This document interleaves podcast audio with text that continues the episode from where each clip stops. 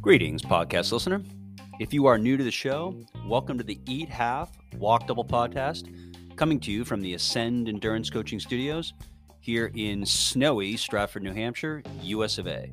I'm your host, Chris Dunn. If you've listened to the show before, well, welcome back. So, this show chronicles my four decades in endurance sports as a coach, race director, and athlete, told through the stories of the important, influential, and interesting people I've met along the way. While I catch up with friends, colleagues, rivals, clients, and the occasional family member, it's my hope you'll learn a little something about health, fitness, and the secrets to living well along the way. Liz Durant is my guest this week. She's a mom, wife, empty nester, personal trainer, fitness and nutrition coach, and a lover of all things active. And at the age of 60, she's also an ultra distance runner. I guess, like some runners, she gravitated toward trail running when the road running injuries began to pile up. Although her running history is relatively short, she only started running in her 40s, her list of running accomplishments is quite long and includes more than 20 marathons and countless ultras. But of all of those challenges, perhaps the most daunting test was navigating menopause. She applies that experience now to her peri and postmenopausal coaching clients helping them build well rounded exercise and nutrition programs. Liz is a firm believer that with age comes wisdom, but perhaps just as important is experience. She has both. Well, here she is Liz Durant.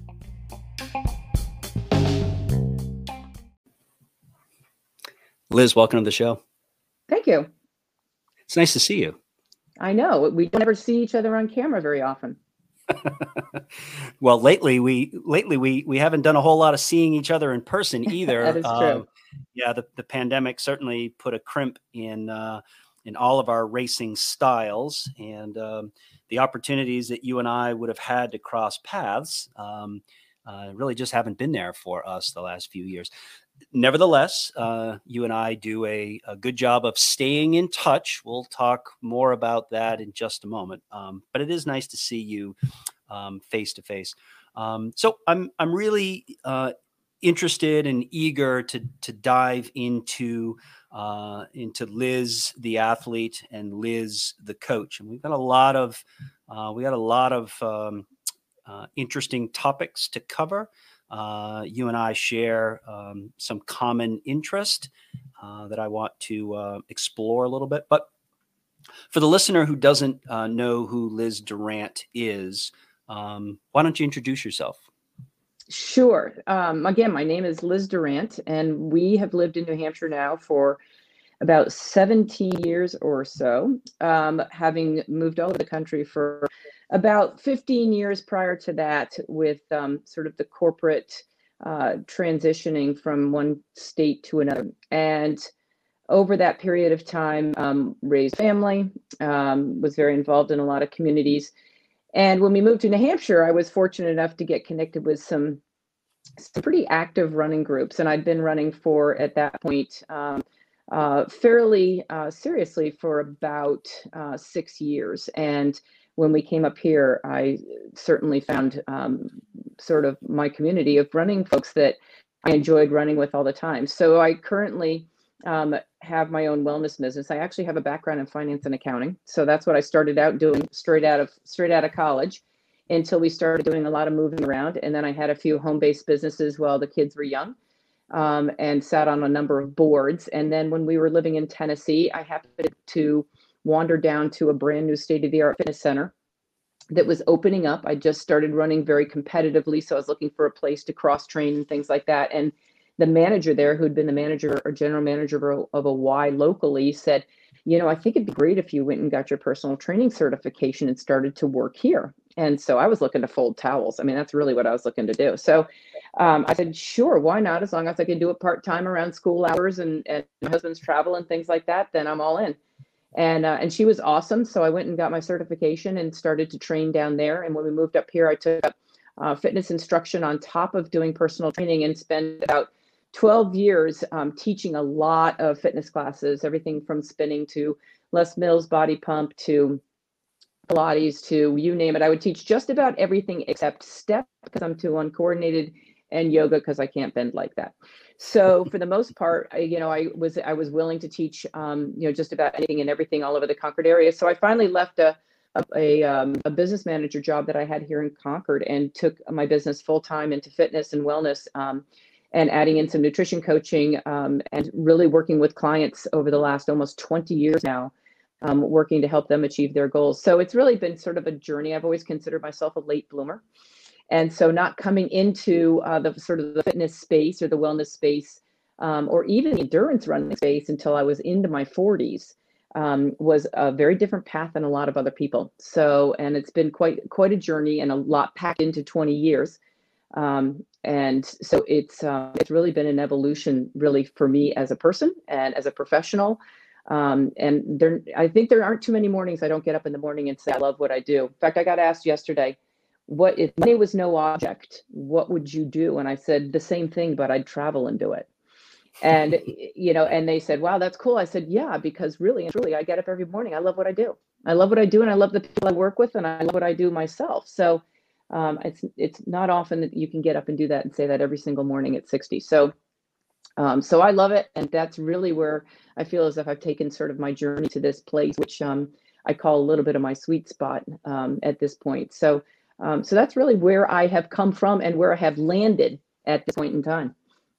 So, um, I want to get into a, little bit more about um, why you started running and your and your running evolution, because it's you know it's it, it's during that time um, that, um, well, at some point during that time, not at the beginning, obviously, but at some point during that time, um, you and I came to know each other. Um, we, we, you know, to to, uh, I think you, you, you made the point to me in our our um, our our our pre-show uh, brief that um, you know that you you haven't been here in New Hampshire for all that long. I mean, may, maybe now, relatively speaking, but you're you're you're not a long long time native. And so um, when we were we, we were chatting about um, you know when you and I came to to know each other, it is it is during this this period of time that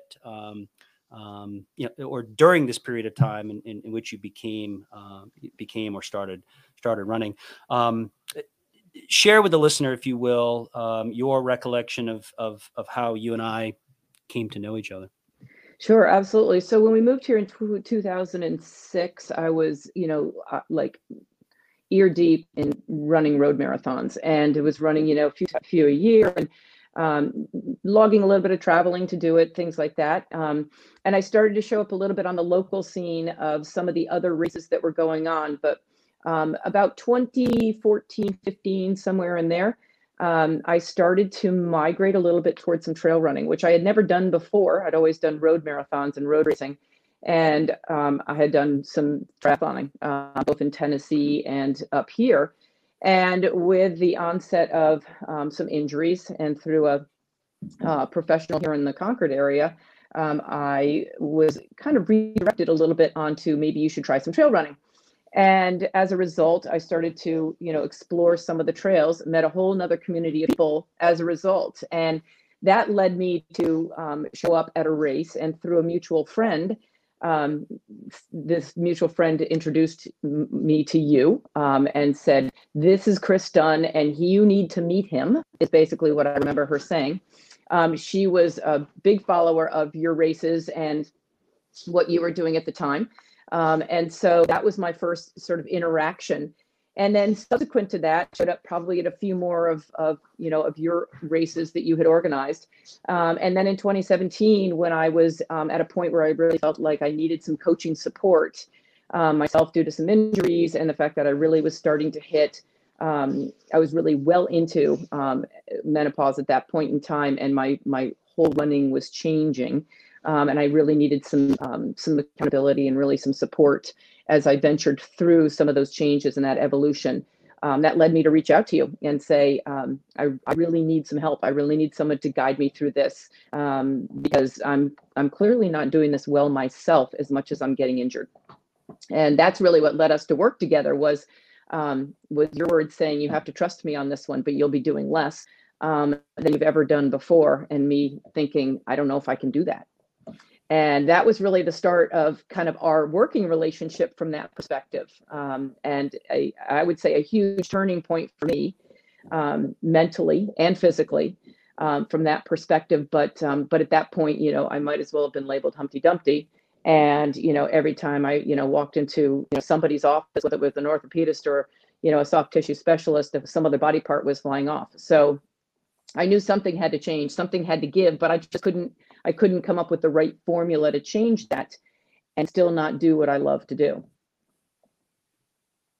Well, I think um, you know your your experience is a is a great example that um, you know even even even the masters have a master, right? so, um, and I, you know, I I I have given you credit and will continue to give you you credit as a coach yourself um, to be willing to accept and admit that you just can't coach yourself right? It wasn't that you didn't have the knowledge uh, i mean clearly you were you were knowledgeable enough to to build a, a, a training program um, but you were you know insightful enough to appreciate that you needed some some additional help and support.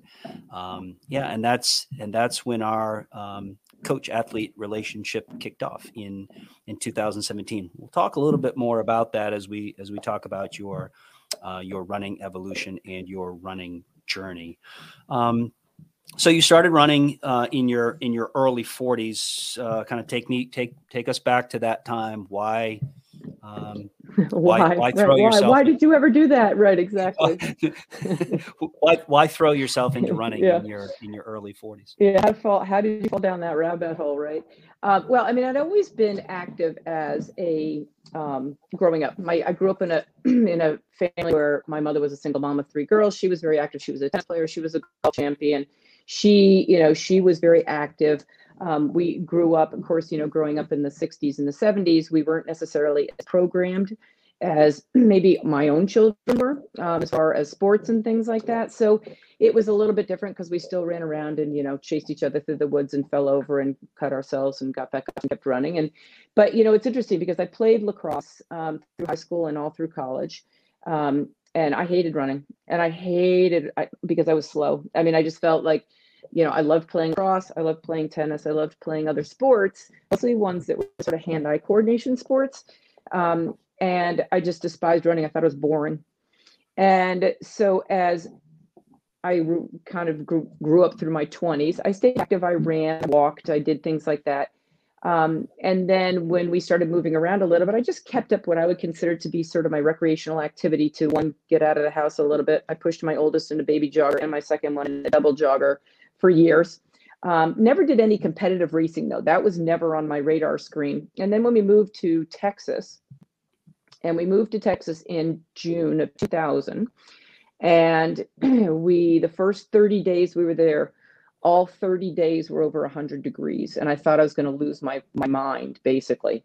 And you know, you try to get outside down there during the day, and it's just way too hot. So I happened to connect once the kids were back in school with a couple of other women who ran. And so at the time, I still had one a baby jogger. And so I started to run um, with them and then met through mutual friends a gal who I still to this day call my very first running partner. And her husband was an Ironman triathlete to Kona a bunch of times. He trained his his thing. She um, she was a runner. She'd done two marathons at that point she was training for she was training for her third um, and said why don't you why don't you come running with me? So um, so we started running together and that formed this beautiful friendship running friendship if you will. Um, our kids we had a couple kids that were roughly the same ages so we crossed paths and we uh, worked around everybody each other's schedules and things like that and that's kind of when i got bitten by the bug and i'll never forget my very first run of eight miles at the time and being like, wow, I've never run that fast in my, uh, I've let far in my life. And she looked at me, she goes, yeah, you could train for a marathon.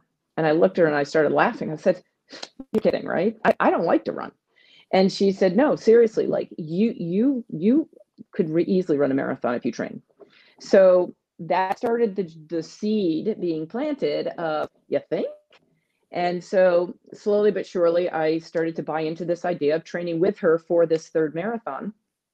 And you know, of course, running in Texas is relatively flat where we were, that part of Texas, and it's awfully hot. Um, but we trained for the Dallas White Rock Marathon, which was a December marathon. Um, and we trained together for the entire time. And um, and I ran it and never thought I could ever do anything like that in my life. But it was really like this light bulb went off in my head about running these kinds of distances. And um, I was fortunate enough that day to qualify for Boston in my first marathon. And that unfortunately was the rabbit hole because once that happened, um, it really became almost like you're pulling on the thread even more and more and more like, what can I do? What more can I do? And so um, it, it, really was the, sort of the budding of that, you know, sort of that passion for running long distances. And um, again, living in both Texas and then up in the Memphis area, um, where it is hotter than heck and humid as heck, um, but absolutely incredible running communities. Um, I got tapped into these running communities that were amazing. And so always had people to run with tons of organized races. So I just kept plugging away at, you know, at, at running mar- at running marathons, trying to work, I started to do more sort of specific road marathon training, speed work and tempo work and things like that. I picked up strength training in my early 40s because I knew I needed it um, and learning more about cross training. And that was kind of actually the seed that started to plant for, for getting into personal training. So, um, so, so during that time, or actually help me to help me to put a um, help me to put a sort of a timeline on this. Um, you started running in your early 40s. Um, I'm trying to count up the number of marathons you've done, you probably know the number uh, off the top of your head. It, to me, it looks like it's at least a dozen, probably closer to 14 or 15. Uh, how many marathons uh, have you done, by the way? Road so, marathons? road marathons 23. 20, okay, um, 23. All right. Yeah. yeah. that, that was a that, that that was counting very quickly. There are a lot of them um, that you've done multiple times, right? Multiple Boston times. 5 mm-hmm. times, Providence twice, Marine Corps three times, Dallas White Rock three times, uh, Memphis St. Jude twice. So, um, what's the time frame, or what was the time frame? Um, uh, how long were you doing these? Uh, how long were you into to marathoning? What we talking five years? Are we talking a decade? About 10. Yeah, about 10. My first one was at 40. And that was, and then I was doing about two, sometimes three a year, depending on where we were. Yeah. Um, you know, it's funny. The, it used to be that, you know, when we moved every two years, I'd say, well, there's a marathon in September. Can we kind of move like about three months beforehand so I can get my 12 weeks of training in? Yeah, it would be good. So, and I would sort of plant out in my head, like, okay, if we're going to move to Memphis, it's really not a great time to run a marathon in August. So maybe, you know, so I would have like all this percolating in my in the back of my head. In the meantime, I mean, I loved coming up and running Boston because we're I'm from Connecticut. Um, I had family in the area, so and we'd lived in Boston prior to moving to Chicago. So you know, for me, coming back home and running marathons um, was a lot of fun. Going to Marine Corps because of my family in DC. Um, one of my probably my all-time favorite marathon is Marine Corps. And I really loved the regional marathons uh, when they were super well supported. Um, also, you know, like I ran New York once, which was a lot of fun, and I would highly recommend it to anybody who wants to run a really spectacular marathon. It's just planes, trains, and automobiles, though. I, you know, just even get to the start line is an ordeal, as it is with Boston. So, you know, you really, you know, you do them because they're really extraordinary marathons to do. Um, but I have to say, the soft spot in my heart really was these these regional marathons. St. Louis was really a great marathon, and so those were ones I kind of looked for that were near near within a radius of where we lived. So within about 10 years, from about 40, and I think I ran my last, my very last marathon was Boston, um, and that I think was in 2015. So, so what, you know, there yeah, were probably what, about total of 15 years by the time I ran my last one, but the last few years were fighting through some some injuries.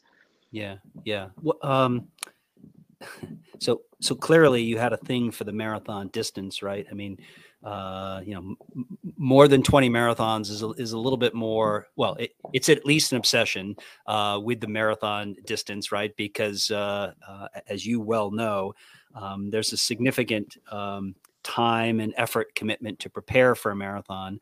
Uh, it isn't as though you can just roll out of bed and run one. Uh, what what was it about the marathon distance that uh, that was that attractive for you? I think it was I think it was multi-pronged. I mean, this is where you you know we we can we can sort of segue a little bit into sort of the you know physical, emotional, mental um, space around getting into your 40s. Um, you know, for for for me, some of it was it started out as just a way to get you know sort of escape or space. Um, you know, have time to think. Um, you know, I do my best. I do my best meditating when my feet are moving. Um, you know, things like that, um, and having some you know some running partners running friends um, that really became kind of the you know your your support group if you will. Um, you know when you when you've got your kids at home and you're running around a million miles an hour. But i think the thing that really i think the bug that really bit me was that i i marveled at what i felt i could test my body to do and although I'd grown up really active and played lacrosse all through college and even after college, it was that was different. And when you're running for yourself, by yourself, with yourself, there are all different kinds of thoughts that go through your head than when you're running with a lacrosse stick down a field trying to make pass to score a goal. It's just a different, you know, it's a different mindset. And running for me became as much therapeutic as anything else. And as my body was starting to you know, enter the the perimenopause phase, and I, you know, going through changes and things like that. Um, it was a way to develop this incredible mind body connection that I never really had. This awareness of a really strong mind body connection that I never really felt or I guess I recognized and realized that I hadn't had it prior. I don't think I mindfully knew that in my 20s and 30s. But once I got into my 40s, I really realized that there was so much more to that mind body connection than I had ever explored. And finding myself being able to do things that in my mind I never ever thought were possible. You know, I never put a marathon on my wish list. I never thought that that was a long term goal for me um, until I was almost challenged by you know by my running partner to say you know, yes, you can. And I do believe there's a strong component of not only believing in yourself, but also other people believing as well. And I think this is the, one of the things I see with a lot of the people that I tend to interact with sometimes is, you know, our our physical uh, physical abilities are directly tied to how we feel about ourselves sometimes and that's that mind body thing that sometimes can hold us back it can also it can also propel us forward and as I got sort of further, further and further and further into my sort of my working knowledge of running a marathon, um, and realized that it's as strategic as anything else. And you know, well, if I strength train, what will happen? And if I go out and I do Yasso 800s on the track, what will happen? And you know, that developing that curiosity around the mind with the body for me was just this whole exploration of something I had never done before. And maybe I just did it a lot later than a lot of people. I'm not sure about that, but um, yeah, well, that's really for me when it happened. Well, I mean, you you know that that um, that that mind body connection is a is an integral component of our work together now as mm-hmm. as coach and athlete. Um, so, with someone like yourself with as much uh, experience at the marathon distance uh, as you uh, have or have. Um, what's the most important thing you learned about running marathons? If someone said, Liz, give me one pearl of wisdom about running the marathon, I'm, I'm going to be running my first marathon. What's the, what's the most important thing that for me to know? Honor the distance.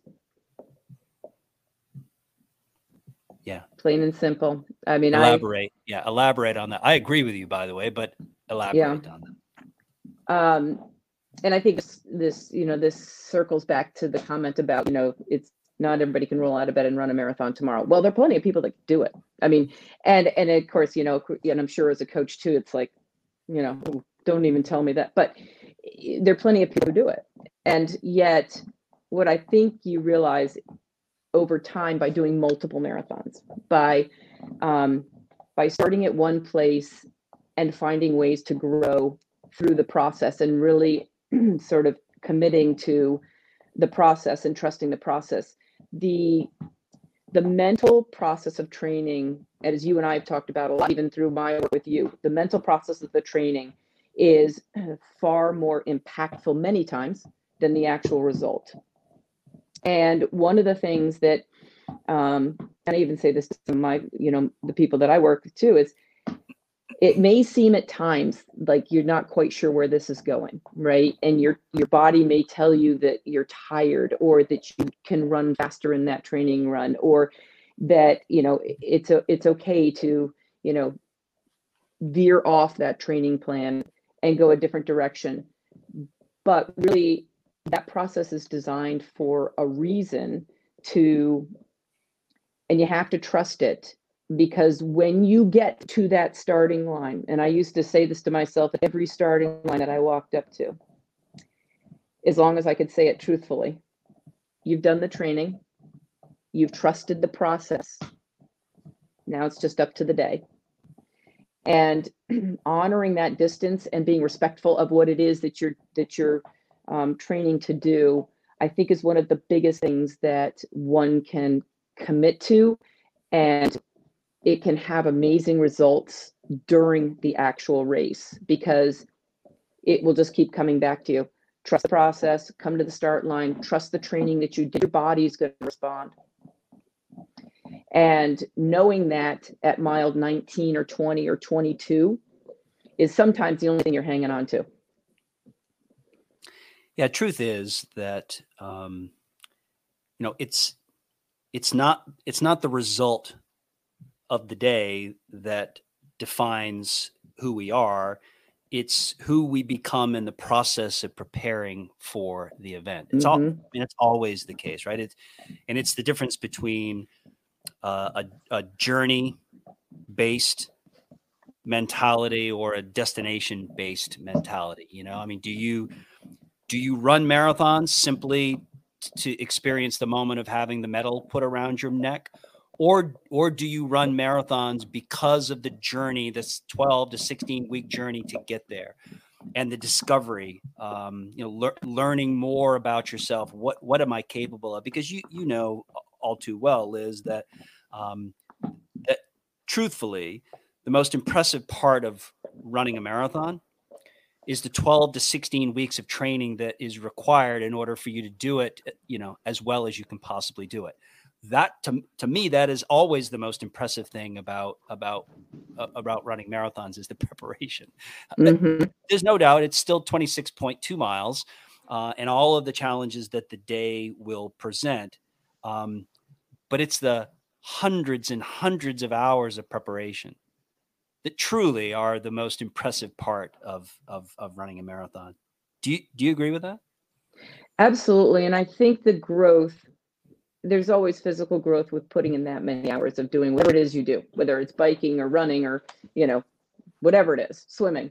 Um, but the real growth, I think that can happen if you're willing. I mean, it, there's this whole sort of readiness and willingness that also has to be part of the equation, I think, um, is the mental piece. And I always, I always consider myself a very strong mental runner um, in that um, you know, I could compartmentalize a lot of some of the things that maybe other people would have struggled with throughout it.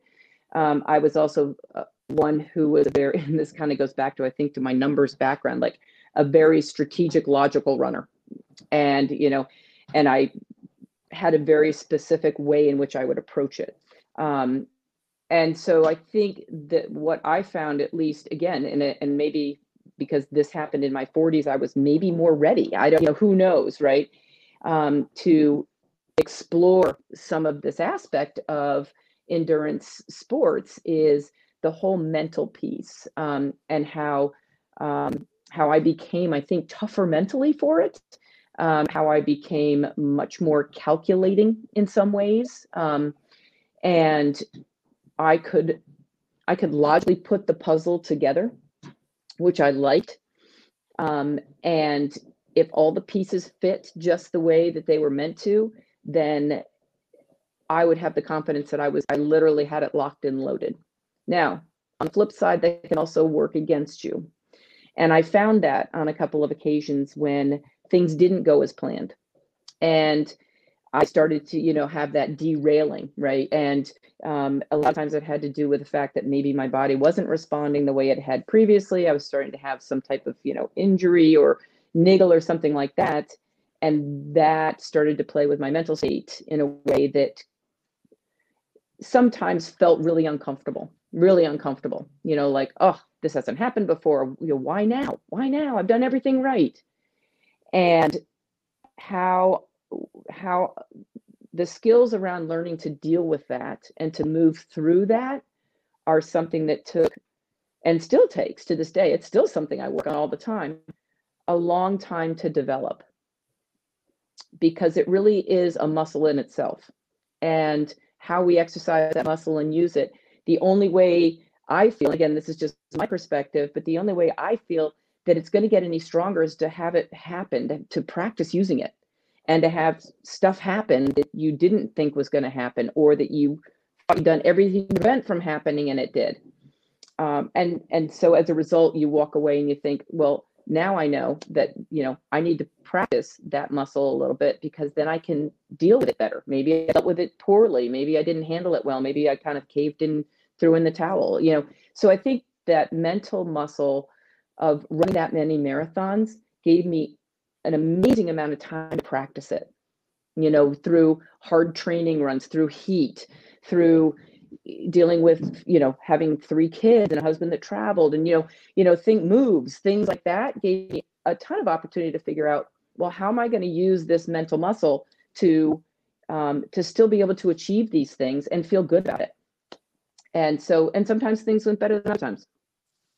Well um, it, by your own admission in in that um, you know those those last five years of um, training for and racing marathons um, uh, were met with some adversity. It was you you had some physical challenges in the last couple of years of of marathon uh, of marathon training, um, and you know that that time course right 2015 is about the time that you begin to establish yourself um, here back here in in New England in in New Hampshire specifically and a, around about the time that you and I came to know each other. My question is um, was your was your evolution from uh, from road running to trail running was it was at least in part because of some of the health challenges that you had faced uh, uh, training and racing on on roads in those final few years? Mm-hmm. and you know, again, I, I, I am a firm believer in having a really good team in terms of people that you work with, providers, um, you know, coaches, you know, whomever it is.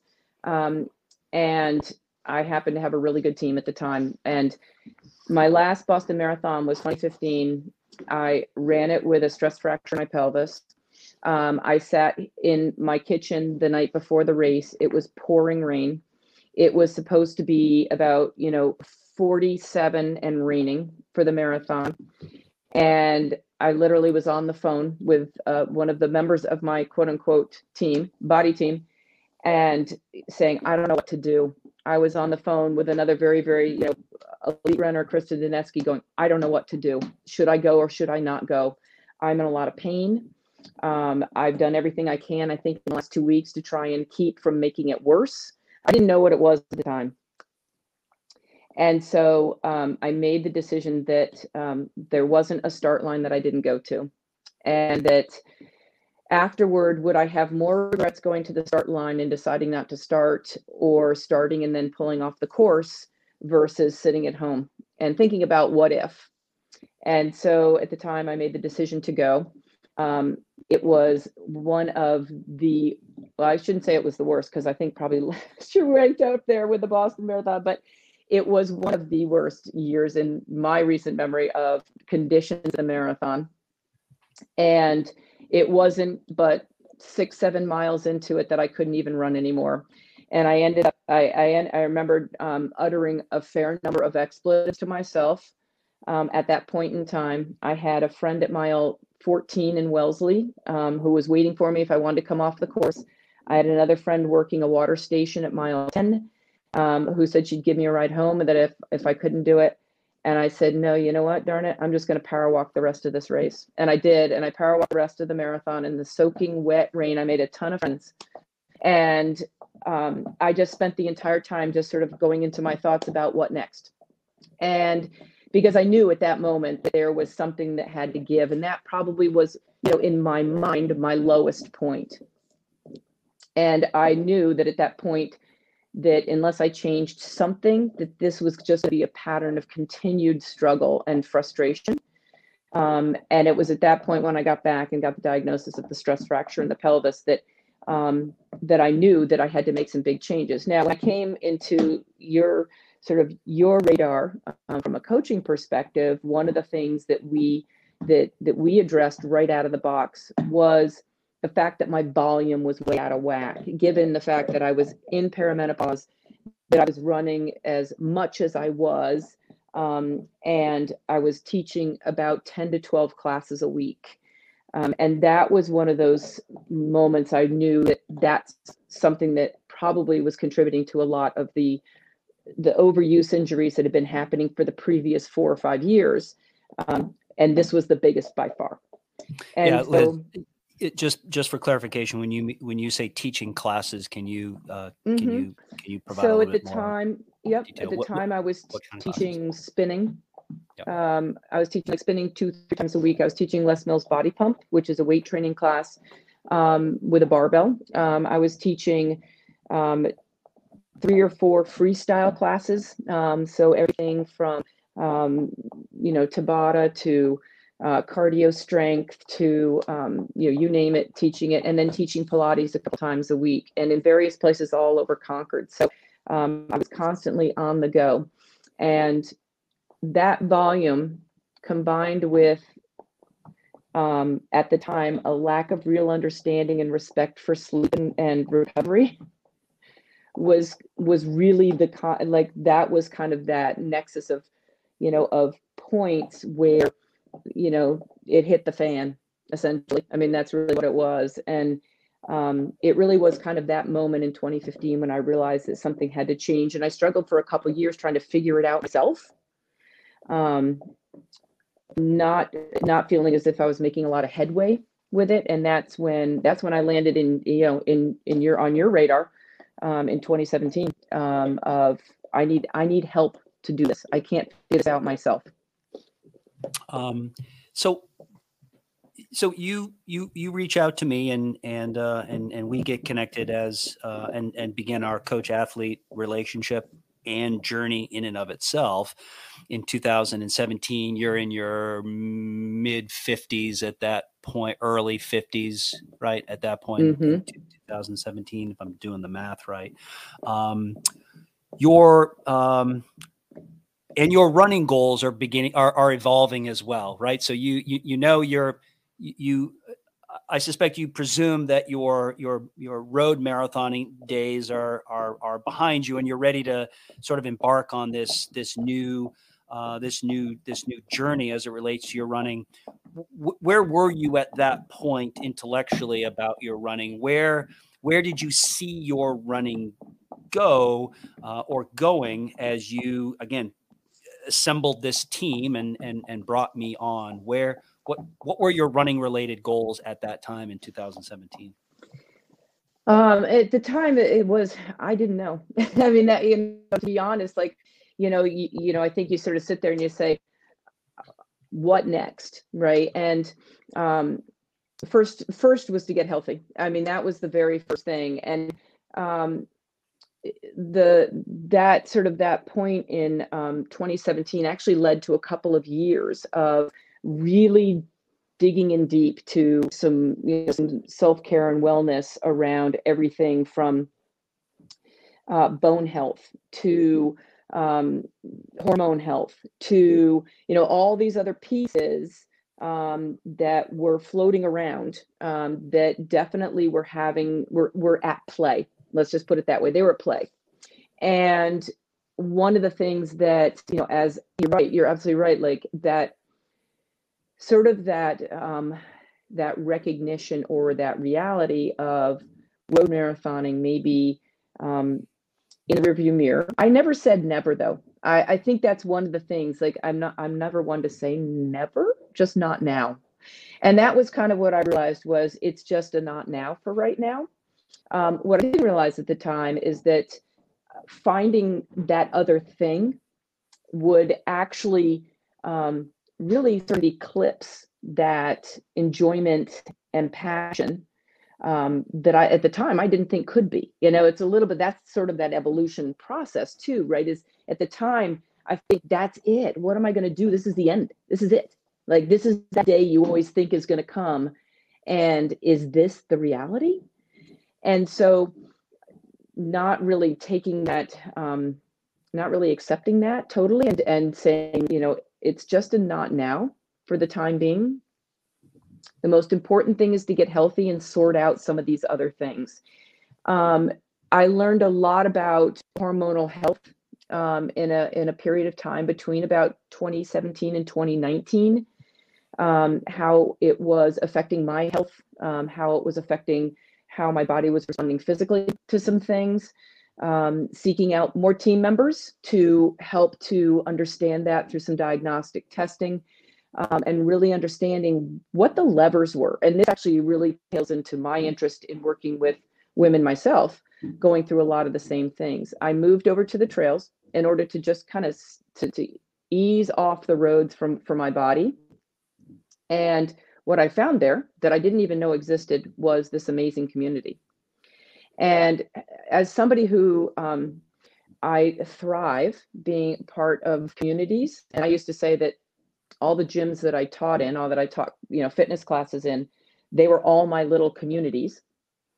Um, this was something that I never expected to find, and and that's why a little bit of that evolution is also remaining open and willing to looking for it, um, and finding that in the in the trail running community was this gift that I never would have expected. And, you know, sure, I knew about mountain running and I knew about, you know, ultra running, but I never saw myself doing that. I thought, no, my bread and butter is the marathon. You know, that's it, right? I found it. And mentally, I knew that if I was going to continue to do what I really enjoy doing, that stepping up to the next challenge was going to mean doing some trail running at even longer distances. Mm, yeah, let's let's talk about that. Let's talk about that next challenge. So, um, when when did the idea uh, emerge that you were going to go beyond the marathon distance, and not only go beyond the marathon distance, um, but do it on but do it on trails? Where, how did that come about? Um, well, in a, in a twisted sort of, you know, a twisted sort of mental, you know, way, of course, you think, well, because I'll be running slower, I can go farther, right? Yeah, of course. So, you know, there was this whole, there was this whole sort of twi- like light bulb that went off in my mind thinking, oh, I can actually go longer if I go on the trails. Well, that means I could probably run further. So, you know, I'm doing the math in my head of, you know, well, it's easier on my body and we've got beautiful trails around here. I can go for forever um, and never get bored. And you know that was a little bit of the light bulb. And I also realized too that 26.2, as as much as you know, I loved that distance. Like I just found that that was my my distance for a while. There was this allure, um, you know, this rabbit hole again of what if I could go a little further what is another six miles? It's another loop around the woods. And, you know, all of a sudden that starts to grow. And again, because I had been introduced to this community of people where there were lots of people already running those distances, um, I started to, you know, ask a lot of questions and start to listen um, and start to just sort of watch what that would look like. And I put Vermont 50 as my first 50K. Um, now, some people might say it's a little crazy with the elevation, but I knew that one, a lot of people had run it that I knew. So I had a lot of people, you know, to to lean into for support. I knew you were familiar with it. And so I knew from a training perspective, I could I could mimic that training pretty well, just being right around where I am right now. So, and that was the first 50K that I did was up in Vermont. And I remember thinking to myself at the start line, well, this is new, isn't it? And that was it. You know, so you've, you've done this before. Okay. And that was it. So, uh,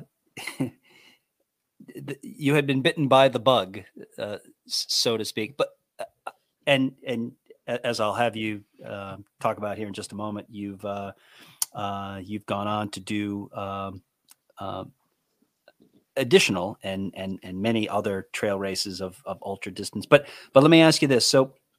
Um, um, at the time that you did the Vermont 50K, um, you are a middle aged woman you're in your your mid 50s at that point.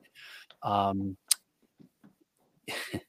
there couldn't have been a whole lot of other women your age for you to look to for inspiration or am i wrong about that? And and if i am wrong um, who was your inspiration? Uh, were, were there other i mean were there other women out there in their 50s and 60s kicking butt um, there was, you, yeah, there were some.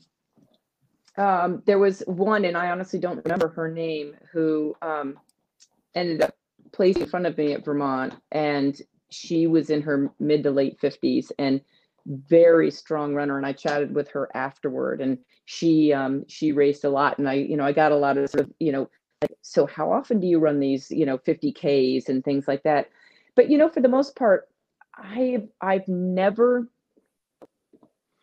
I've never associated my running ability with my age. Be, I think in part again because I started so late. Um, I was 40 and I was 20. You know, I was 50 thinking I was 30 because in running years, right, I was young. In experience, I was very young. And that showed through at times. Um, and I always felt that it really, for me, it never had anything to do with my biological age, but there's, you know, there's a little bit of that running age, you know. So I actually sort of drew drew upon from people that I knew, um, such as Kristen Daneski, who was a very elite runner in in you know in New England. Um, just the experience that they had running ultra races, um, because they had more running experience than I did when it came to ultras they had more time spent in that training um, over the years than I did, but they were 10 years younger than I was.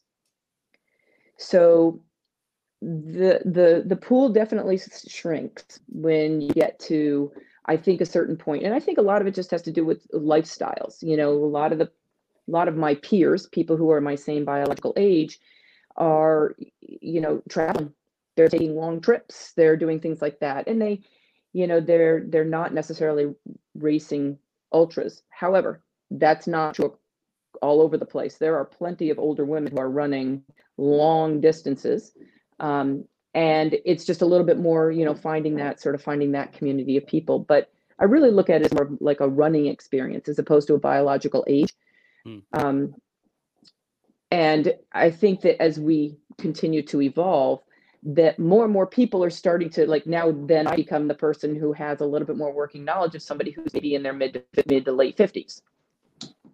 Now that I'm over, you know, the six zero. So I think that's part of it too, is that you start to you start to kind of evolve through the, you know, that process of becoming more experienced. So you um so you got up to the 50k distance. In fact, you uh, you went beyond the 50k distance. Um, what was what, what was your longest uh, uh, ultra? Um, the 50 mile up in Vermont um, to this point has been my has been my longest distance, which I've done twice, um, and both times um, were completely different experiences, which I you know again uh, learning learning through the process um, and training through some challenges and learning to adapt again with you know again under under your umbrella of tutelage you know learning to adapt and change um, and evolve as i've aged because those were two with covid almost three years apart. So you know it wasn't as if as i did with the marathons where i was doing two or three a year and you're continually growing really fast. There have been bigger gaps. So it's taken a slightly different sort of approach to that longer that longer distance if you will to kind of get there.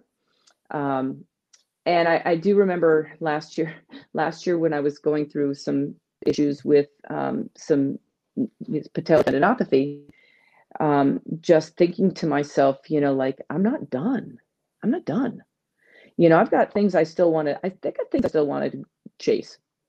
And whatever that is at this point is just me take a little bit more time because that's one of the things I think evolving into is doing two to three marathons a year is probably not um, as productive a, an approach as it was when I was in my early 40s and I was an inexperienced runner, if you will, as now when there are this many miles on the chassis and trying to change things to make sure that the, the chassis stays together through an entire training cycle and doesn't fall apart beforehand. So it's it is um, it's a different approach and it takes I think a lot more mental preparation than anything else. Um, and you and I have you know talked about that like being patient sometimes, which isn't always my best and strong suit, um, can be my my own worst enemy because I get impatient and I want to do more and um, and that is probably the biggest challenge I think at this point is not only honoring the distance but honoring your body at that distance. And it that's still evolving. That's still a challenge. I think it will always be a challenge. I've now accepted the fact that that will always be a challenge and i just have to be really mindful and in the moment in you know walking it back.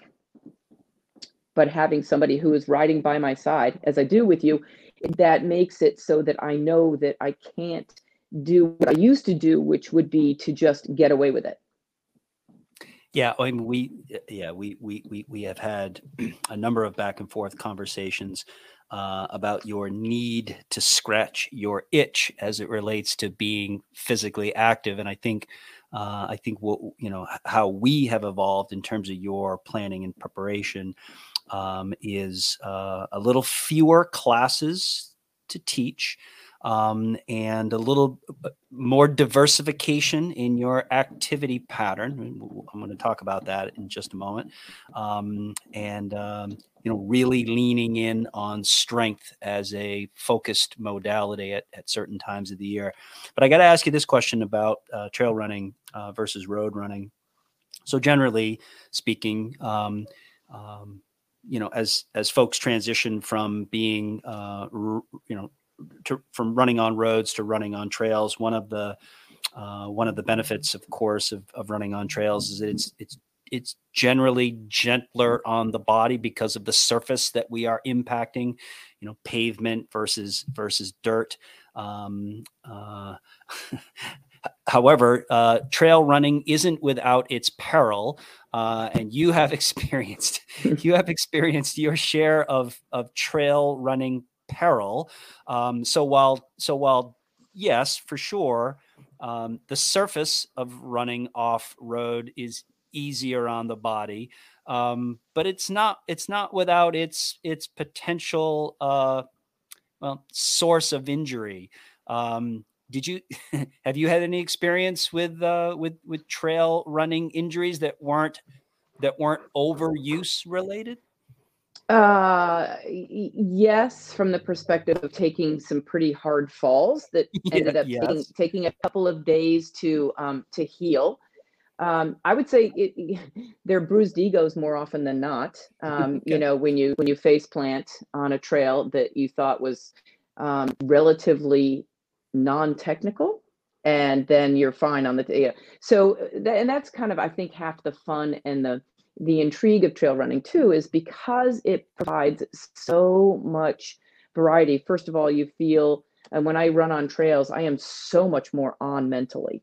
I, I mean, every step I take is, you know, calculated, which works great for a brain like mine too, because I am very logical about that. Um, but it doesn't mean that you know toeing a rock because you're chatting with a neighbor next to you who's running the you know Vermont 50, and all of a sudden you're flat on your face, and he, he's looking at you like, "What did you hit?" And I'm like, "I have no idea." And so you know there are always those things that you think are you know are there. And actually, this Chris, this is a really really good um, segue. If you're okay, if I make this, and only because oh, we're yeah. you know we are you know probably speaking to some other women out there who are in their 40s. So one of the things that I think is super important to remember um, when getting into um, getting into situations like trail running where there is maybe more risk. Although one might say on a day like today running on the roads, it's really risky with people who are Christmas shopping, but sure. it is it's it's it is an assessment of risk. And I had this very same conversation with my with my primary care provider last year because oh see because um it because in my in my late 50s and early 60s you know my um my bone health has definitely been impacted. And and last spring i was diagnosed with osteoporosis. So the conversation about how i wish to keep running on trails on roads wherever but do an activity like running where there is risk um, is all about assessing where the risk is manageable. And and you and I have bantered back and forth a little bit about that. Um, you know, it might be that you you need to go, you know, and I've found this myself. I run on trails now that aren't as technical as much because the risk is higher. The risk is higher. What if I trip, toe a root, land on a rock, and you know, fracture my hip? what happens if um, you know i slip on some ice on the trail in the wintertime even in spikes and i you know end up breaking my wrist again. Um, you know there are definitely things that that one has to calculate that risk. And you, you, you, hate to say well that's not fair how women have to do that and men don't you know because women's health tends to be a lot more topic of conversation. But i think it's important for women to remember that too from the perspective of you know, really understanding like if you're new to trail running, you're going to want to assess what your risk factors are and whether or not that is something that you should make sure you understand where you know where your risk is relative to things like bone health. Do you know? Do you know what your bone health is at 50 55 because that can impact what it, what you end up being able to do. Well and i think and I'm I'm sure you would agree that um, there there are far greater risks with respect to uh, to bone health um, by not being routinely physically active yes. than to be participating uh, in a sport that is like running that is osteogenic in its nature, um, even if it um, even, even if it carries with it some inherent risks of trips and falls. I mean, truth is that um, uh, you know that that that that running as an osteogenic exercise will generally make you hardier and less likely to uh, experience uh, a fracture uh, in the event that you do fall. I think it's also probably worth mentioning too that um, that while uh, impact activities like running and walking and and jump roping and skipping um, um, are s- sort of you know kind of come to mind easily and quickly when we think of uh, of, of, an osteogenic uh, exercise approach. It is worth mentioning that strength training is also a very powerful osteogenic stimulus or bone building stimulus, and so um, and you know the strength training be- becomes, I think, progressively important for for both older men and older women. But obviously, you know, for for this bone health reason, uh, strength training becomes, I think, increasingly more important for uh, for peri and and postmenopausal women. Quite quite frankly, uh, for for everyone, even even even individuals in their in their formative years. because we know that um, that that the, the more bone you can build over your lifetime um, we all suffer some loss in, in, in bony matrix as as we get older, um, but um, but by maximizing our bone uh, when when when we when we are you know in our 20s and 30s and during those times in which we can we can really build bone um, will will just result in us having more bone you know when it's when it's all when it's all said and done so mm-hmm. um, yeah. So, and I no, and I totally agree, and that's and I think that that is the you know the follow up comment is that by doing other things that will continue to to preserve, um, and again, my osteoporosis is more genetic than than it is causal from you know activities. Um, is that strength training has become an integral part of my activities in order to be able to, or part of my training in order to continue to do things that maybe have a little risk. And, you know, honestly, there are more slips and falls and wrists being broken by slipping on a driveway or a parking lot than there are by women running on trails. Yeah, so, you know, and again, that's why I say it's really about risk risk assessment, you know, of things. And um, but you know, I think that they are they're not mutually exclusive. You it, it really is all about the total package and and what you're doing overall. And that includes the nutrition piece. I mean, that's the other that's why I say there are a lot of pieces at play um, yeah. especially when you're going through menopause. And a lot of times you can't necessarily isolate one and say that's the reason. Maybe there's a little correlation, but it may not be causation. And so, you know, you really are working with constant levers. And as you as you and I have found too, like constant levers of increasing one, decreasing the other a little bit, but keeping that balance. Um, maybe pushing on one harder at one time easing up on another one to see what happens and then making a change as as things change. So i think that you know that again gets into the variety if you will um, and really the overall sort of the overall picture of what you're doing and your lifestyle. So um, yeah I, I, I, totally agree with that. So um, but before we move on to uh, to, to liz the coach um, uh, I, I, do want to kind of tie a bow on on Liz the athlete and talk a little bit about what you are currently preparing for. So you you mentioned in passing um, uh, that you have recently had recently dealt with some patella tendinopathy, um, a, a, knee issue um, that uh, had significantly disrupted uh, your running pattern. Uh, I mean, you had to take some some some some time away from running as you were dealing with this knee issue.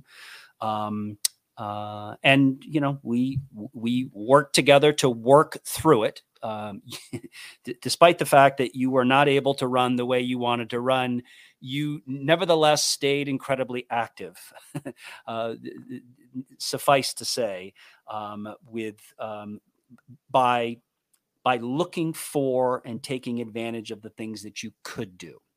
But here we are now, uh, as you emerged uh, on the other side of that knee-related issue, um, and you're you're you're currently preparing for your well, maybe arguably your most significant uh, running-related challenge to date. Do you want to talk a little bit? Um, actually, do you want to talk a little bit about um, uh, that disruption in your training, that knee issue that you dealt with, and what you are currently training for. Absolutely. So, um, as as as we all know, and and um, everybody I think speaks from a different perspective on how COVID impacted, um, you know, some of our activities, some of um, our training, um, and you know, some of our sort of you know mental aspects of um, our activities you know the the disruption that that, that COVID sort of brought um, personally as well as professionally um, for all of us was that I spent much less time in a gym strength training, and in fact, it really dropped to what I would consider to be very minimal levels. And as a result, when I returned, when I resumed training in 2021 to train for the Vermont 50, as well as the Pikes Peak Ascent last August, which had been deferred. You know, a lot of these races were a year later than what I had originally and we had originally prepared my body for um, as they were slowly canceled one by one. um, you know, my body probably wasn't as prepared for pikes or for um, for the Vermont 50 from the perspective of my strength training. And you know, when I reflect on, you know, when that knee issue started, it started while I was training for the Vermont 50, but I still was not I was not honoring and ramping up my strength training enough um, coming out coming out of COVID. And so as a result, I find that you know for me the strength training is and is absolutely essential to being able to to do these long distances. Um, you know, if I'd been running a 10k or a half marathon, I might have been fine. But when you know when you're looking at that volume of time on feet um, and training and the elevation that was involved with some of, of that, um, that really I think was for me a, a, a big piece with that knee. And it was the second knee. It was the other knee, which the first knee I was coming out of when I first connected with you. That was my first one in 2017. So um, this was the second one. So I knew I knew what was going on. You and I adapted the training to get through those two races, and I knew I was taking time off when I was done. Well, in the process of that, before that all had happened, I had my eyes on 100K. And I didn't know when that was going to be, but I knew that that was something that I was um, that I was very curious about whether I could do. And I happened to um, come across one on, on a Facebook group that people were talking about um, called the Grandmaster Ultra, which is in Arizona. And the reason it was really curious for me is that it A is in February, and B, it is you have to be fit to participate. So for a first 100K, where the elevation is more reasonable than, say, the Vermont 100, um, it was um, it was something that made to me made it very very plausible. Sure, very generous cutoff times as a result. That'd be one less stressor to do your to do your first 100k. So that's why I, I looked at it for last year, wasn't going to take place because of the knee, um, and looked at it for 2023 um, and was able to get in. They limit the numbers. Um, it's up in Chandler, Arizona. So um, the elevation is um, not nearly as much as, say, Vermont or even some of the other 100Ks um, that are out there. So I decided that that was the, you know, that was going to be the, the, you know, the, the goal for, for 2023 and see if I could step it up one more notch um, at this point. And uh, how has the training gone? I mean, I know how the training's gone, but tell the listener how the training has gone. Training has been different. I think that's the best way to put it. Um, and I, I, I had a little bit of sort of like an aha moment over the over end of last week with the snowstorm coming in and being a little bit like, ooh, you know. And I remember that when I was doing my road marathoning days, especially once we moved up here and training for Boston during the winter time was downright stressful. And like, oh my gosh, I gotta, I'm gonna have to figure out how to get these runs in, and you know. And I remember thinking on Thursday with a long run on Saturday that I was just, I was really just looking forward to just going out and I didn't even plan a route. I literally just turned my watch on and said, I'm just to go. I don't know where I'm going. I don't even know. I don't even know if I'll be able to be out the whole three hours. I'm just to go and see where it leads me. That is huge growth for me personally because I am one that maps the route out and I know exactly how long it is. I can estimate pretty much how long it's going to take me. And so that for me was a huge change in approaching this this particular type of effort versus something like a road marathon well it's i think it's important uh, context for the listener uh, to, to understand as well that um, for you for this particular 100k in february in arizona the fact that you live and are training in new hampshire um, in the wintertime um, suggests that you know th- th- there there are going to be weekends, which is when your long runs are are scheduled. There are going to be weekends in which weather is going to be a significant challenge. So, um, your long runs are time based, not distance based. Now, every every coach is a little different, and, and in fact, even even even even for me as a coach, um, each athlete's a little different, and, and sometimes it's different. It's different um, for an individual athlete depending on the event that we're preparing for, right? So, um, you know, if if we were preparing for a race like the Vermont 100 that was you know late summer, midsummer. Uh, your long runs may be distance based, but because mm-hmm. you're training for an ultra um, in you know at this time of year in the wintertime, uh, it, to me it just doesn't make any sense because of conditions um, to to be distance based. So so we're we, are we're, we're time based. So uh, time based in terms of your uh, your your long runs.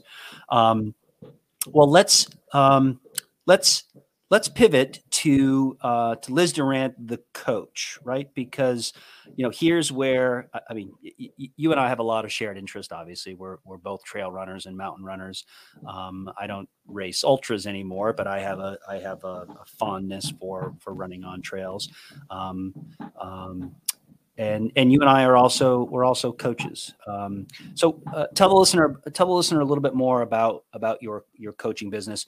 Uh, what who do you coach? What types of things do you do you coach? What um, um, you know what who who are the who are the who are who are the folks that are reaching out to you um, and what do you do? Just tell us more about your coaching business. Sure. No, I appreciate that. Um, as I said early on um, in the podcast, it, you know, I I started out because I was fortunate enough to um, to to stumble on somebody who was and ended up being a friend and mentor um, in down in Tennessee. And at the time when I had just really started to get into the sort of the thick of competitive running, um, it was an opportunity for me to be able to you know, just sort of dip my toe into something that I thought might be, um, you know, kind of right up my lane. I could do it around kid hours, um, you know, train people. And um, it was something that was fairly flexible. I enjoyed the idea of being able to,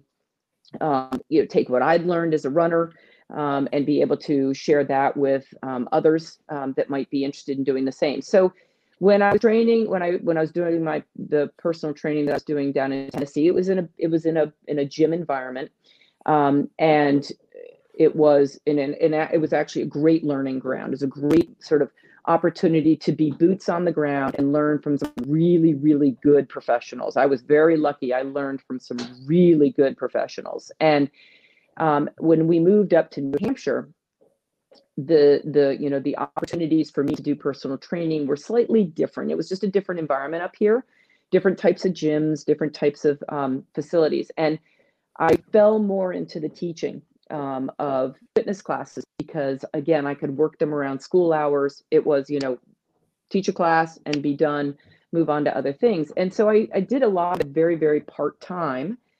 Um, when our youngest was in middle school, I went back to um, to work um, a job outside the house. I'd had a couple of businesses in the house, and and through all that, I started to sort of build um, this um, understanding of who I really loved working with. I loved working at the time with young athletes. Um, I uh, coached and officiated cross and field hockey for several years so I really enjoyed working with young athletes, and then I really enjoyed working with with um, women in their 40s. And so as I started to move away from doing so much teaching when we started working together and going back to more personal training um, and building a clientele around that, I started to work with more women um, in their 40s, 50s, 60s, and even beyond. Um, I have clients that range in age from um, 40 to, um, it, with the exception of a couple high school athletes that I work with when they're on vacation, um, 40 up to 85. Um, they all are ones I've worked with for a number of years. So I do both in person training as well as virtual training. That was something that I had actually already moved into a little bit pre COVID, but then with COVID, of course, that um, that was a huge you know, pivot for all of us um, doing Zoom training. So I will do Zoom training as well. Um, and I and many of my clients who went to Zoom during COVID have actually stayed on Zoom. It works for their lifestyle really well. Um, and many of them travel. Many of them go to Florida for the winter time. So we'll continue to work together. So instead of having big breaks in our, you know, our time working together, we're able to continue to work together even when they are maybe down in Florida for the winter. So um, it, it, works really well for them. Um, and our focus really and truly is on, you know, one, what their priorities are, um, and you know what it is that they want to do to be able to continue to do the things that they love to do. Many of them are grandparents, and so they're running around with their grandchildren all the time. Um, many of them are skiers, so um, many of them are hikers. You know, just where we are, we we tend to have you know clients that um, that enjoy doing those kinds of activities. So um, so really is a broad range of of you know interests um, that my clients have. So we do a lot of different kinds of things to um, kind of do more season specific things um, that gets them ready maybe to hike or gets them ready maybe to ski. And then I, I added nutrition coaching to my offerings to my services back in 2017 because I found that even for myself, and this was a journey that came really from my own experience um, to where I really realized and appreciated how important that was in menopause and perimenopause and menopause, um, that nutrition piece. And I did a lot of research when I first went back and um, became a certified coach that um, that there are there is a significant amount of disordered eating in empty nesters. And i never really thought about it or really like took time to sort of analyze that. But there's a lot of research out there that shows that women and even men um, when they become empty nesters, which might be in their 40s or 50s, um, develop some pretty disordered eating habits. And I myself experienced some pretty significant issues around nutrition in my 40s and my running. Um, and so, what I really realized is there's a lot more attention that needs to be paid um, to how women see themselves, view themselves, um, especially as we get into 40s, 50s, and 60s.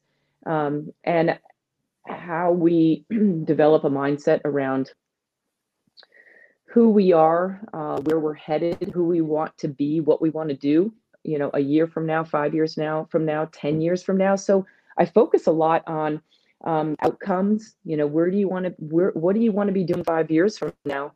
And how can we reverse engineer that?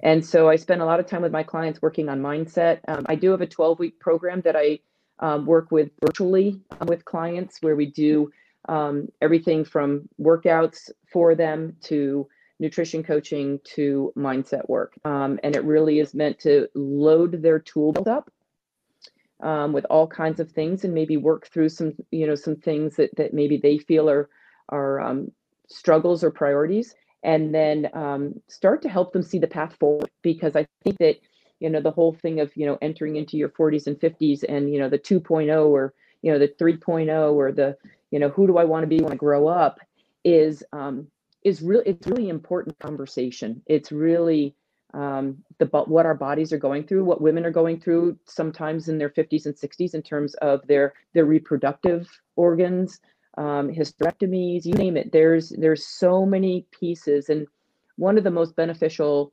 um, programs that I have um, certified in. It's called Girls Gone Strong, and it, and I and I recommend to anybody who's really interested in learning more about themselves.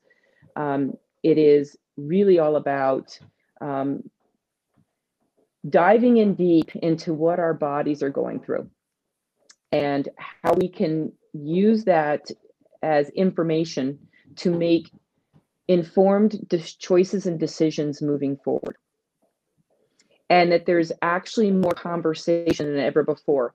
Um, you know, I know I've mentioned to you, you know, Stacy Sims is doing a lot of work around women in performance, um, and her books Roar um, and Next Level are both really good resources for women to read, just to learn more. Um, and I think that's one of the things. More and more open conversation about women and um, some of the things that they experience going through menopause are becoming um, it's it, it's we're getting it out there and that's good good information around hormone therapy not um, misinformation um, having a team with a, your provider to make sure that you have conversations around what options there are for women. Um, I honestly don't think that if I hadn't dived into this as a coach and also as a as a you know participant, that I would be doing what I'm doing right now without information, without that knowledge, without that um, knowing that there are options out there. And I think that's what's really important. And that's what I try and work with with my clients too, is helping them build their team. Um, you know, find the people that are going to help them to um, understand and work with their bodies, making sure they're getting the, the, the right diagnostics. You know, encouraging them to do that on a regular basis, to to to give the gift to themselves of good health, and framing that in the perspective of longevity. And if you love to run long, long distances, that's a big part of it. If you want it to be, it doesn't have to be. So um, that's how that's sort of the the the you know the direction that I come from with it.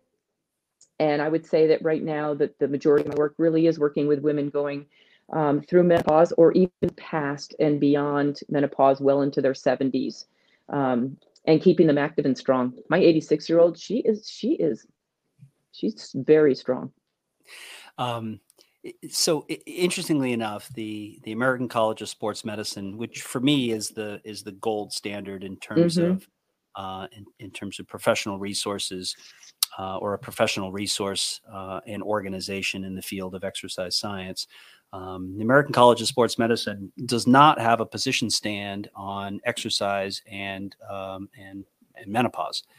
Interestingly enough, they have they have dozens of other position stands, but they have yet uh, they have yet to, um, to to release one. So I ask I ask you then, Liz, uh, as as someone who has personal and professional experience um, in the in the in the challenges related to peri and and postmenopause. Um, what are some of the greatest uh, fitness related challenges um, that um, that uh, that women face um, as they're going through that that time in their life?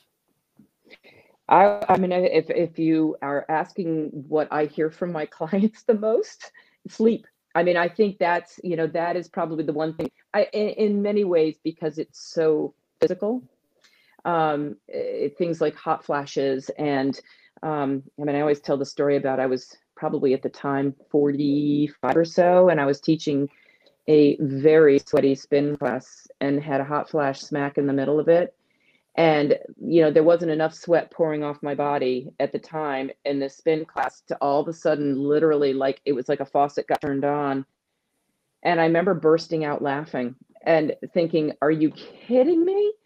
And you know of course everyone's sort of looking at me like why are you laughing? I'm like oh no worries. I just had a hot flash. And they it, i mean it was just like this moment of you know sort of comedic moment at the time. And of course every you know half the room was sort of laughing with me. Um, but you know, I think those are the those those sleep challenges are probably the thing that I find to be most frustrating for women because they're not really that easy to solve. And you don't once you think you've got it figured out, something changes. And that's actually one of kind of the things that people I try to work with clients to understand too is that eh, let me just tell you right now, like once you think you got it figured out, it's going to change. So that's just what menopause is all about. It is a constant evolution. So as as that happens then you you learn to adapt. Like you learn to you, you learn to move through it right? And i think you know i always say like you know staring down age with with you know humility humor and courage. Well there is a little bit of humor in it at times sometimes not. Um but sleep as we know can really impact, especially women who are performance minded or performance oriented, um, can be really frustrating. And it can actually have some real physical implications. And so that's probably one of the things that um, I wish people to get as much information as possible on because there, again, there is more data being collected all the time on ways in which to approach um, dealing with menopausal symptoms. Um, the American Menopause Society is a place now that is starting to develop these position statements. Um, and you'll start to see more and more, I think, coming out citing some of the work that they're doing. Um, and again, the more conversation and dialogue, uh, the more we're going to learn. And one of the things that I get constantly reminded of is that many of the studies that have been done ha- that where they're looking at various aspects of, of longevity and age and things like that. A lot of the studies are done on men and very few women. So there are more studies starting to crop up by the day by the week by the month. It's going to take time to gather all this information and formulate position statements and things that are women only or majority of women. So as people are looking at that information and looking at information as to how to help you know solve some of these challenges that's something to keep in mind too is you know where is this information coming from? Who's doing the study and who's in the study? And so one of the things i do work with my clients a lot on is how do you get information that is of value? Um, it is reliable. How do you wade through a lot of these studies? Um, and you know being careful not to go down rabbit holes of promises. Because menopausal women can be very vulnerable myself included and sensitive to wanting to solve the problem in a hurry. Um, and it, unfortunately it's just not that easy. Um, but i would i mean i think i had sleep challenges in my 40s um, but i didn't honor it enough and ended up in some you know in some peril with injuries. And so that's one of the things i think we're learning a lot more about is how especially for performance minded. Yeah well i mean to, to that point uh, there's here's another here's another way that you and i are connected. Um, uh, i happen i happen to uh, to own a whoop band w h o o p a whoop band right? Um, uh, i I got a Whoop band, um, uh, which, for the listener that's not familiar with what a Whoop band is, it's a, uh, it's essentially a, um, uh, it, it's an accelerometer. It's a, it's an activity tracking device that that um, that you wear uh, or you can wear all the time, and the device will uh, will uh, track your activity, um, in, including stuff like heart rate data. But it also uh, it can also be used as a as a means to collect sleep data if you wear it in the overnight hours. So anyway, I um, I, I I got a Whoop band. I, I purchased the um, the uh, the plan because I had athletes that um, that had the device and were using the device, and so I, I felt like I needed to understand the device better. Anyway, long story long, um, they upgraded me to the to the 4.0, and so I had this 3.0 band that I wasn't going to use anymore. And they had an upcycle program where uh, you could gift it to someone else. Uh, and you ended up with my uh, my original Whoop band, my 3.0. My question to you uh, is is this. Um, so one thing that we know, or, or, one of the things that I um, discovered when I started using the Whoop band to collect my sleep data was that um, before using the Whoop band consistently to collect sleep information, um, I thought I understood what a good night's sleep was. I, I also thought I understood what, what a poor night's sleep was from a quality standpoint. What was very eye opening for me, pun intended, uh, when I started to collect sleep data was that um, those assumptions of quote unquote good sleep and bad sleep um, from a quality standpoint did not jive with the data that I was collecting, meaning this um, that um, a, a, typical, fairly disrupted night of sleep. Um, I'm I'm a 54 year old, and so um, I do need to get up multiple times uh, in the overnight hour um, those multiple disruptions in my sleep, I always just assumed equated to a a poor night's sleep from a quality standpoint. Well, it turns out a disrupted night's sleep does not necessarily equate to a poor performance night worth of sleep um, as it relates to you know time spent in the deep uh, or restorative sleep cycles. Um, and and again, I I would not have known that if I had not started collecting my sleep data.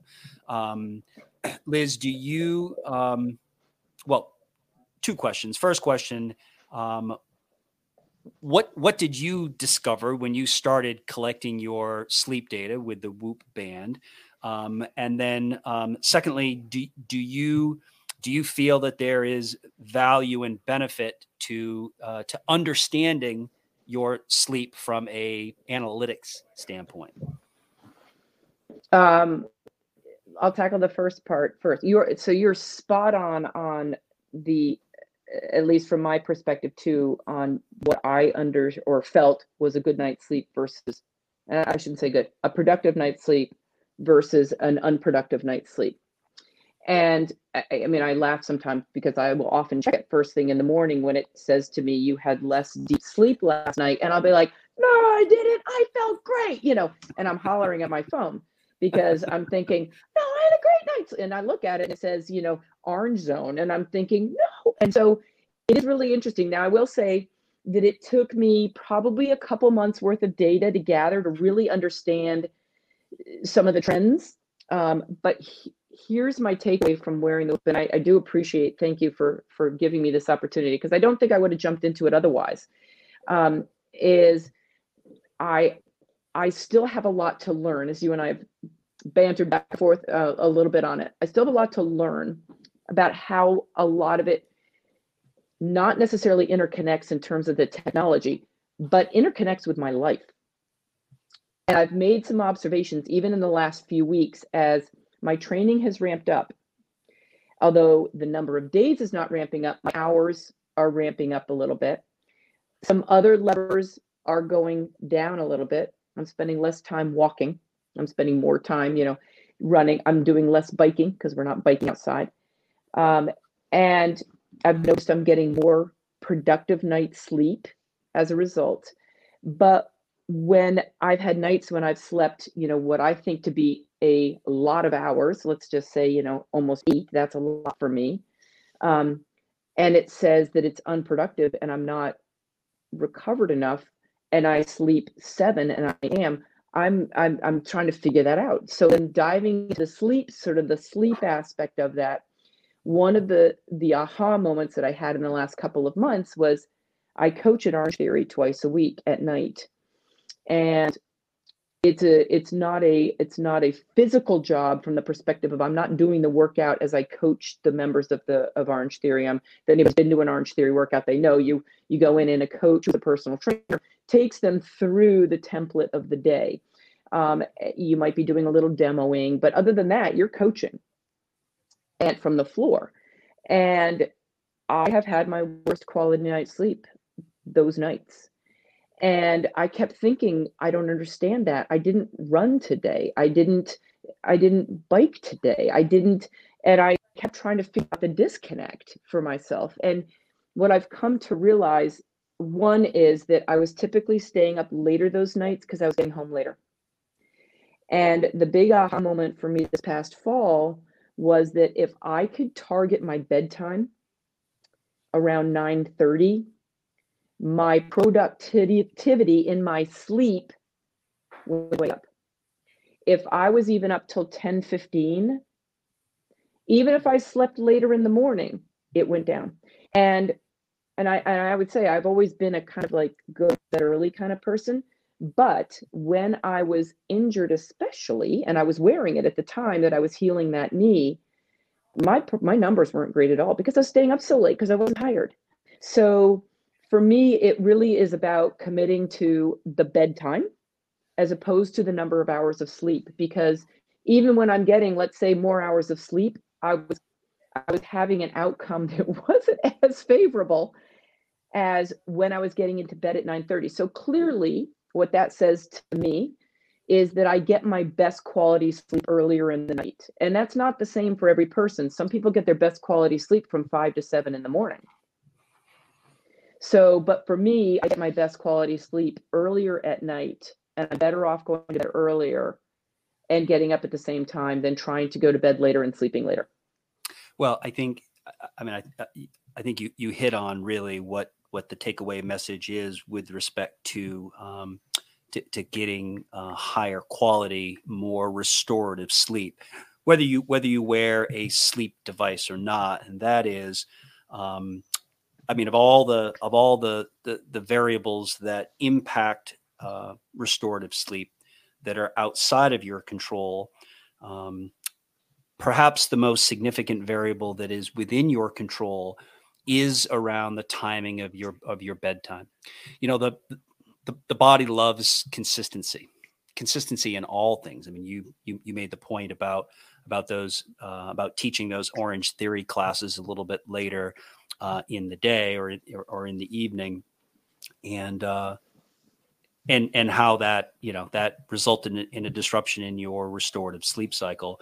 Um, as much consistency and routine as you can create in all things related to your life with respect to your activity pattern and your nutrition um, and the timing of your of, of your bedtime specifically uh, as it relates to this point um, the much more likely it is that you are going to get um, um much more restorative sleep.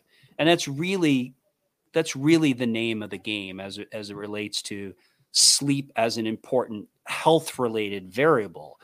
Um, it's not about the number of hours that you are in bed. I mean, you you made the point as well um, that um, just because you are in bed a certain number of hours does not necessarily mean that you are you are in um, significant amounts of time in restorative sleep cycles.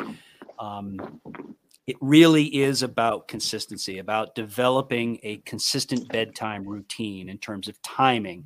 Um, now, I, you know, what I tend to coach in terms of timing is a uh, is a 30 minute window. You know, plus or minus the plus or minus your target bedtime. If you can get into bed plus or minus 30 minutes within that within that window, that's essentially developing consistency. I mean, you know, it's it's not necessarily always easy in our in our very busy lives to um, go to bed at exactly the same time. But if we can get into bed at relatively, um, relatively a consistent time, it's that consistency of go to bed time that almost always translates to more time in restorative sleep. And, and those two restorative sleep cycles, one of the restorative sleep cycles is a mental, mentally restorative sleep cycle. That's our slow wave sleep and our physically restorative sleep cycle is our REM sleep, right? So that's um, spending significant amounts of time in those in those deep sleep cycles is is incredibly important. Let me let me let me ask this um, this follow up question as it relates to uh, uh, to to your coaching. You know, it's it's said that um, that coaching is about helping your clients develop habits, right? Um, what habits do you coach, Liz? It depends on it depends on what their priorities are. So one some of the, you know, there are always those those um, touch points, if you will, of people that resonate. And one of the people that resonated with me very early on in my in my coaching journey was James Clear's Atomic Habits. And it's and it's I, I I actually give that book to my clients a gift because I think that it is it is a gift to understand why it why the why behind um, what habit can do. Um, you know, I, I think you know there's there's always this challenge of um, polarizing things, um, being good or bad, being clean or dirty, being um, you know, on or off a wagon. And so habits for some people can actually be triggering. And so knowing what the priorities are for somebody, um, I love to work with a client to help them develop the habits that they want. Right. So if I dictate three habits for them, right? Okay, this week you work on X, Y, and Z. And if you can't do that, well, then you you know you failed which you know doesn't work um, we know that even from kids it doesn't work but if i if i can work with them to get their buy-in on what they want to work on and then we develop habit and even more important strategy around that habit because that's really where the consistency can start to evolve is if there is strategy around those habits. And then i like to i always think of it as like if you if you if you stand on one leg and you feel really balanced that's great. What happens if i come over and push you? Right now all of a sudden you're fighting to hold your balance right? Well, that's my job as your coach. My job is to actually knock you off balance a little bit and see if you can recover and and and stay in balance. And, and I think that's one of the things that makes the coaching relationship so so um, beneficial too is challenging each other. And i like to challenge my clients with some things ones that i know that are ready for a challenge and and i know that they have that capacity to you know to take it up a notch if you will. Others it's really about foundation. And i start with the foundational things. Are you drinking enough water? Are you getting enough sleep? Are you you know you're walking or moving every single day and are you focusing on what you're you know what you're putting in your mouth? And you know if we can just focus on basics and managing stress to start and build some strategy and consistency around just what what are your minimums for that? What do you need as a minimum? What can you commit to as a minimum? You know it comes down to commitment. I know you love word intention you know commitment intention um, and building consistency and in in the middle of all that is growth and resilience and how we deal with things when things aren't going well. It's very easy when things are working. I, I mean, I know that from running 26.2 miles 23 times. Really, there wasn't one marathon that there wasn't a moment in there that I wasn't going, what the heck is happening? And so yeah, I mean, we, practicing yeah, that. Yeah, I mean, we we we we talk all the time about um, the most challenging training units from an adversity standpoint are almost always the most beneficial, right? Mm-hmm. Um, I, I, I, need to self correct myself. I misspoke earlier. Um, slow wave sleep is our physically restorative sleep. REM sleep is our, our, our mentally restorative sleep. I always I always get those two things, mm. Uh, sixes and nines. So um, that's that's my self correction there. Um, I, I want to talk about one more thing as it relates to your uh, to your coaching because it, it's an it's an important element of your coaching, and that's performance nutrition. Um, what have you learned about performance nutrition uh, over the years? You know, personally, and and then um, and then how have you applied it to your coaching? You know, I and and, and, and what I'll say to that is that um, you know you you've said that as an eater uh, you you personally practice vegetarianism, veganism, something called flexitarianism, which I actually had to look up. Uh, I'll, I'll, have you tell the listener what what being a flexitarian is, um, and and and and everything in between, right? From an, from an eating standpoint, um, and and y- you admit struggling with with with what you call your food identity. Um, so actually, fir- first question. Um, uh, what is food identity and then um, through all of that experience that your own personal nutrition journey your own personal nutrition journey um, what do you what what what have you taken away from that and, and what do you apply um, uh, uh, to your coaching clients as it relates to to nutrition uh, yeah and yes um, so my 40s were a um, were not a great time for really, I'd say my early 40s were not a great time for what I would now consider the um, healthy relationship with food. And and honestly, it stems back to my childhood. I mean, I knew that once I was able to understand some of the the why behind it and some of the um, some behavior around it. Um, and I'm always I'm always happy to share my experience um, about you know the some of the emotional pieces around it. Um, you know, playing games with with food um, you know starving myself for two three days and running every single day um, you know to try and essentially you know try and decrease what i was you know eating in order to be able to up what i was burning um, not really understanding how it all worked at the time of course and coming from this emotional place of um, external affirmation of um, wow, you look great. Wow, you look like you've lost a lot of weight. Um, I've always struggled with comparing myself to others, and we've had this conversation relative to performance. Um, and I felt myself really getting in, like almost trapping myself into a corner with it so that I didn't know how to escape it to the point where I was, um, I wouldn't eat after seven o'clock. I wouldn't eat uh, anything that was uh, looked like a potato. Um, I was literally just eating protein and vegetables. That was it, and not enough of it. Um, and then I moved over to eating more vegetarian, thinking the meat was bad. Um, and then I went further to um, take on a little bit more of a vegan um, approach. And I would say, in part, a lot of it was the exploration because I really hadn't really figured out what was working for me. Um, when I use the term food identity, if if um, if somebody says to me, "I'm paleo," or somebody says to me, "I'm a vegan," what that tells me is you identify. That's your identification. That's your identity, right? As an as an eater, and that can be complex in so many ways because it, you no longer you may no longer have a healthy relationship or association with other types of food.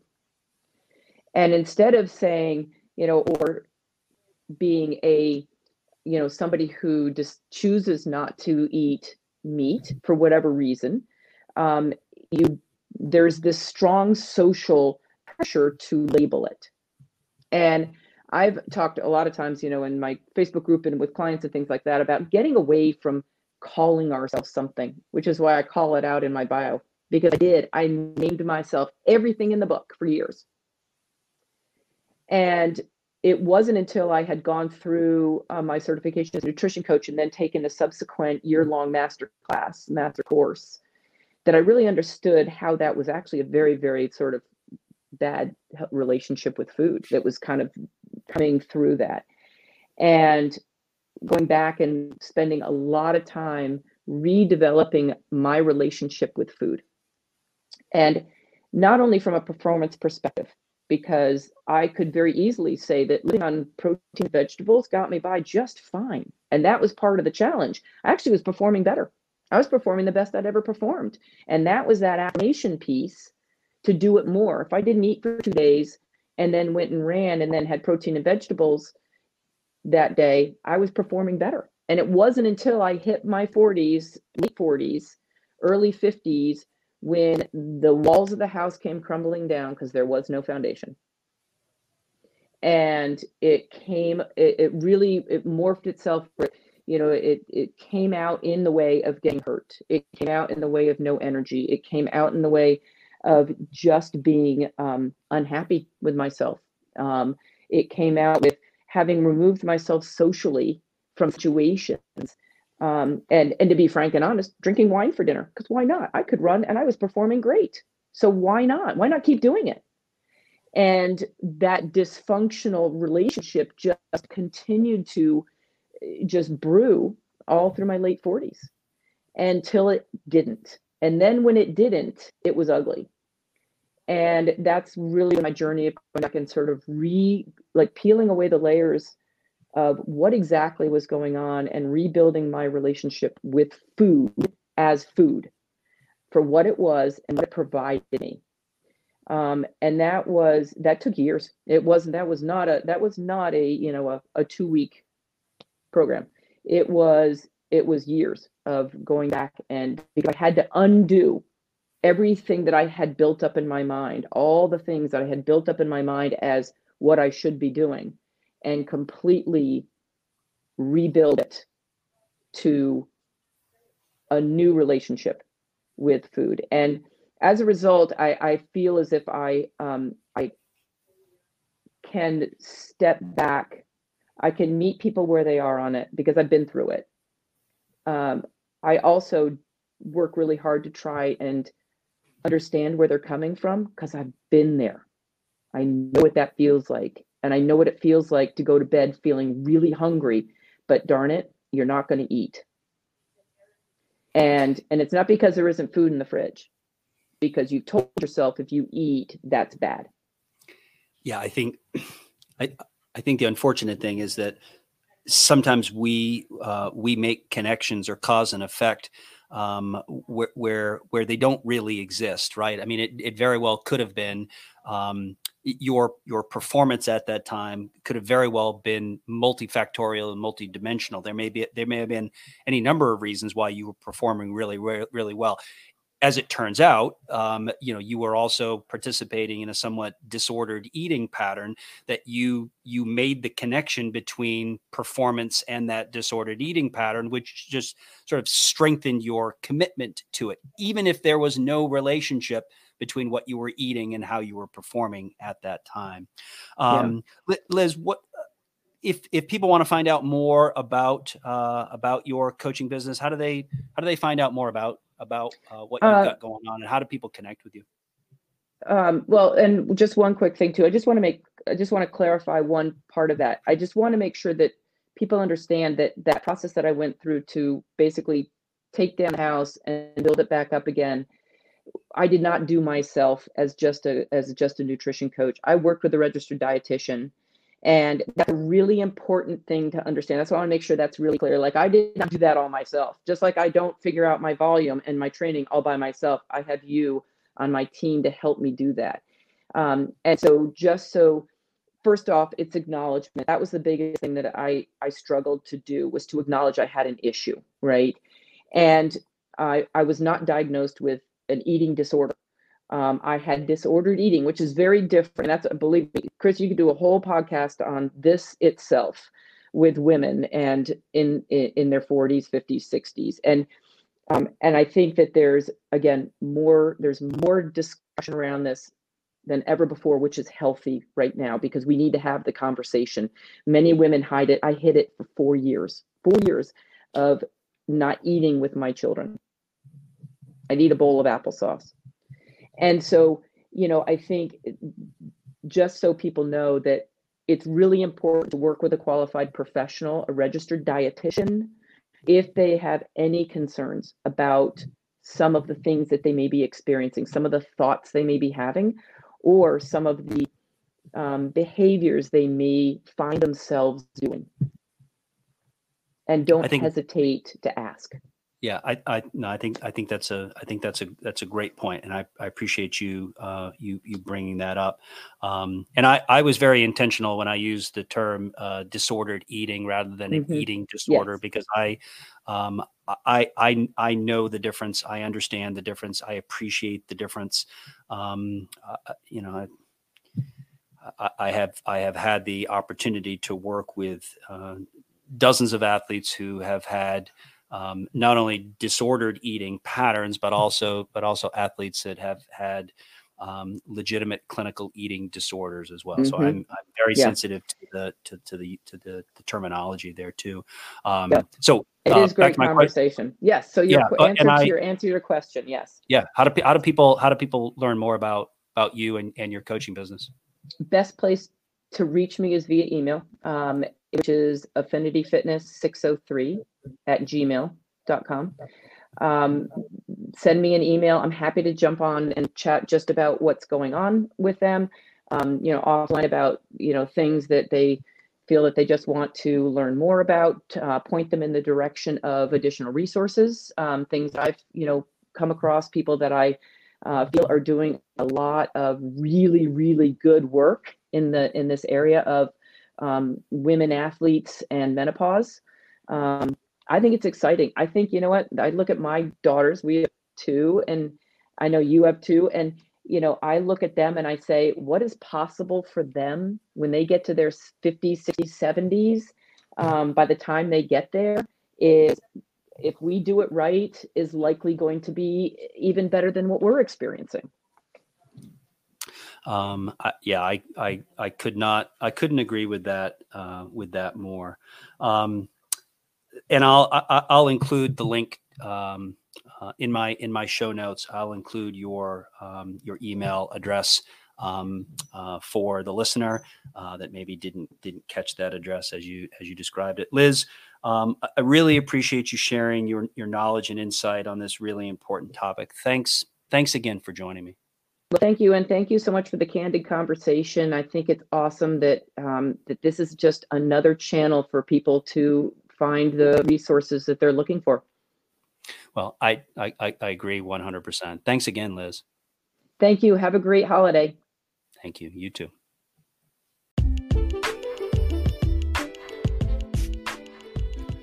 I've seen so much growth in Liz as an athlete in the last six years. And she's right, a lot of that growth was in her mindset. Although she didn't talk much about it, her newfound passion for gravel riding has been a force multiplier for her trail running. As a resource and role model for active women over the age of 50, I can't think of anyone better than Liz. Once again, you've been listening to the Eat Half Walk Double podcast. If you enjoyed what you heard, please circle back to your homepage and click the follow or subscribe button to stay up to date with all the new content. And of course, if you really enjoyed the show, please consider sharing it with your friends. I'll be posting some supporting media on my Twitter account at Coach Chris J. Dunn and the show's Facebook page at Eat Half Walk Double. So make sure to check that out. And lastly, remember the secret to living well and longer is to eat half, walk double, laugh triple, and love without measure. Until next time.